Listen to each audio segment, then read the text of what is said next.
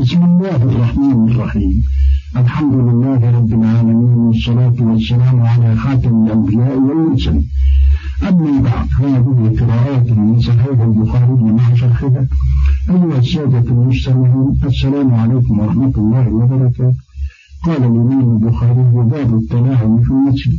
وروى في صحيحه بسنده عن ابن شهاب أنه أخبر عن الملاعنة وعن السنة فيها عن حديث سهل بن سعد بن أخي بن سعد أن رجلا من الأنصار جاء إلى رسول الله صلى الله عليه وسلم فقال يا رسول الله أرأيت رجلا إلى آخره؟ فأنزل الله في شأنه ما ذكر في القرآن من أمر متناعم فقال النبي صلى الله عليه وسلم قد قضى الله فيك وفي امرأتك. قال فتباعنا في المسجد وأنا شاب.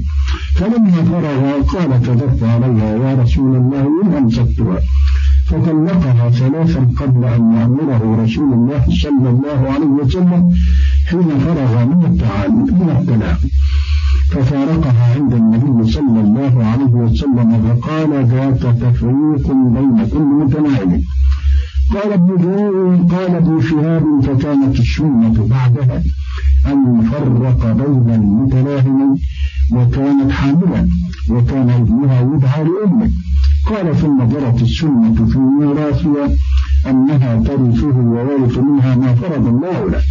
أخرج بالله التوفيق قول البخاري باب التلاعب في المسجد. أي باب بيان جواز أو استحباب التلاعب في المسجد. والمراد المسجد الجامع.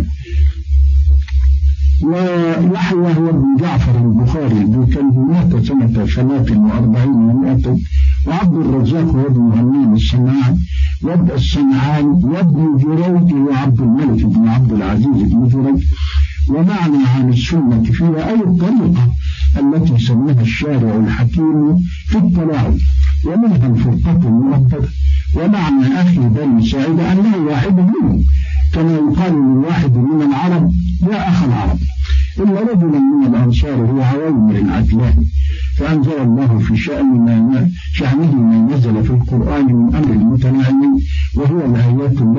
سورة سورة النور قال تعالى والذين يرمون أزواجهم ولم يكن لهم شهداء إلا أنفسهم الآيات فقد اختلف العلماء في القصة التي نزلت بسببها الآيات أن هي قصة هلال بن الميت.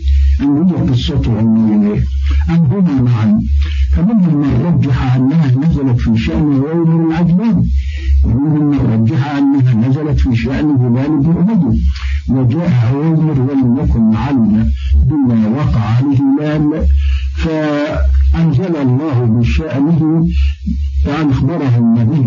الله عليه وسلم بالحكم وبنزول آيات في ذلك ومنهم من جمع بينهما بأن أول من سأل هو هلال بن أمية.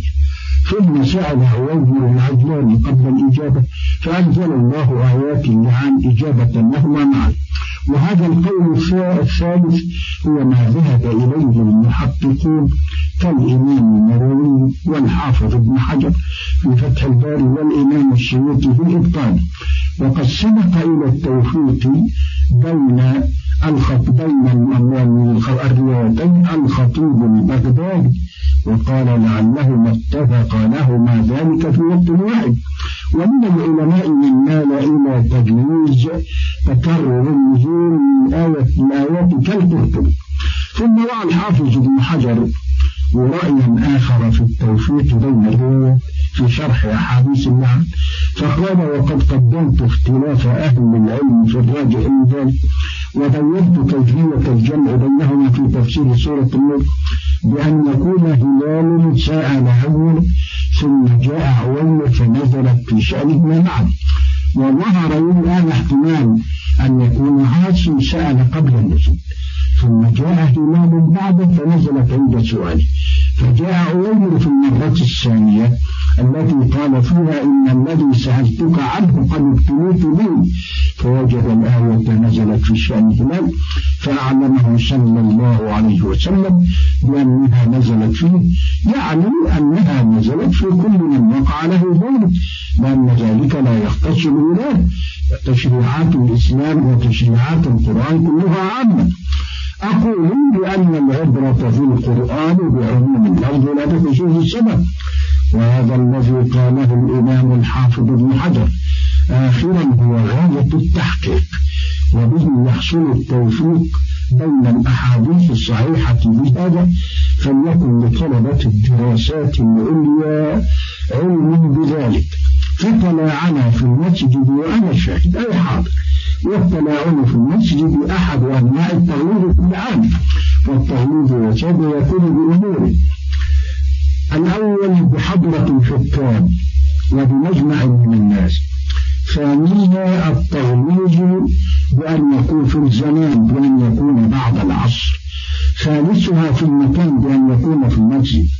وهذا التغليظ مستحب وقيل واجب.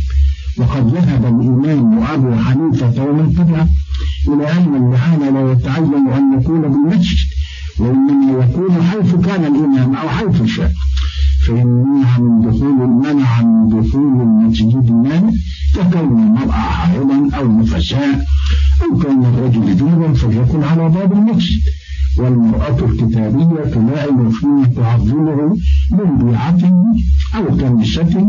فإن طلبت أن تلاعب في المسجد ورمي زوجها بذلك فلا مانع قال ابن جريج قال ابن شهاب فكانت السنة بعدها أن يفرق بين المتلاعنين.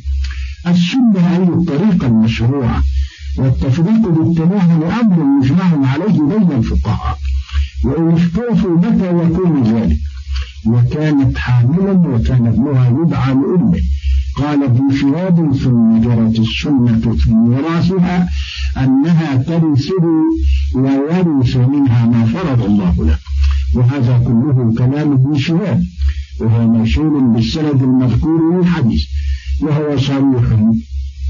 في أن المرأة الملاعنة كانت حاملا وأنها ولدته بعد الملاعنة وفي هذا دلالة لجواز ملاعنة الحمل وأن الزوج إذا لاعنها ونفى عنه نسب الحمل انتفع عنه. أنه إذا نفي عن أبيه ينتسب إلى أمه ويرثها وترث منه ما فرض الله لها. وإليكم يسعد بيان هذا التوارث. قال الإمام النووي رحمه الله تعالى إن لم يكن للميت ولد ولا ولد ولا اثنان من الإخوة أو الأخوات فلها أي الأم الثلث. وإن كان شيء من ذلك فلها السدس. وقد أجمع العلماء على جريان التوارث بينه وبين أمه وبين أصحاب وبينه وبين أصحاب الفروض من جهة أمه. وهم إخوته وأخواته من أمه وجداته من أمه. ثم إذا دفع, دفع إلى أمه فرضها أو إلى أصحاب الفروض وبقي شيء فهو لموال أمه إن كان عليها ولا. ولم يكن هو عليه ولا بمعشرة اعتاق. فإن لم يكن لها موال فهو لبيت المال. هذا تفصيل مذهب الشافعي وبه قال الزهري ومالك وأبو ثور. وقال الحكم وحماد يرثه ورثة أمه وقال آخرون عصبة أمه. عن علي بن مسعود وعطاء وأحمد بن حنبل وقال أحمد فإن فرضت الأم أخذ الجميع ماله بالعشوة وقال أبو حنيفة إذا انفردت أخذت الجميع. لكن الثلث بالفرض لكن الثلث بالفرض والباقي بالرد على قاعدة مذهبه في الرد والله أعلم. وإلى شرح القراءة التالية غدا إن شاء الله. والسلام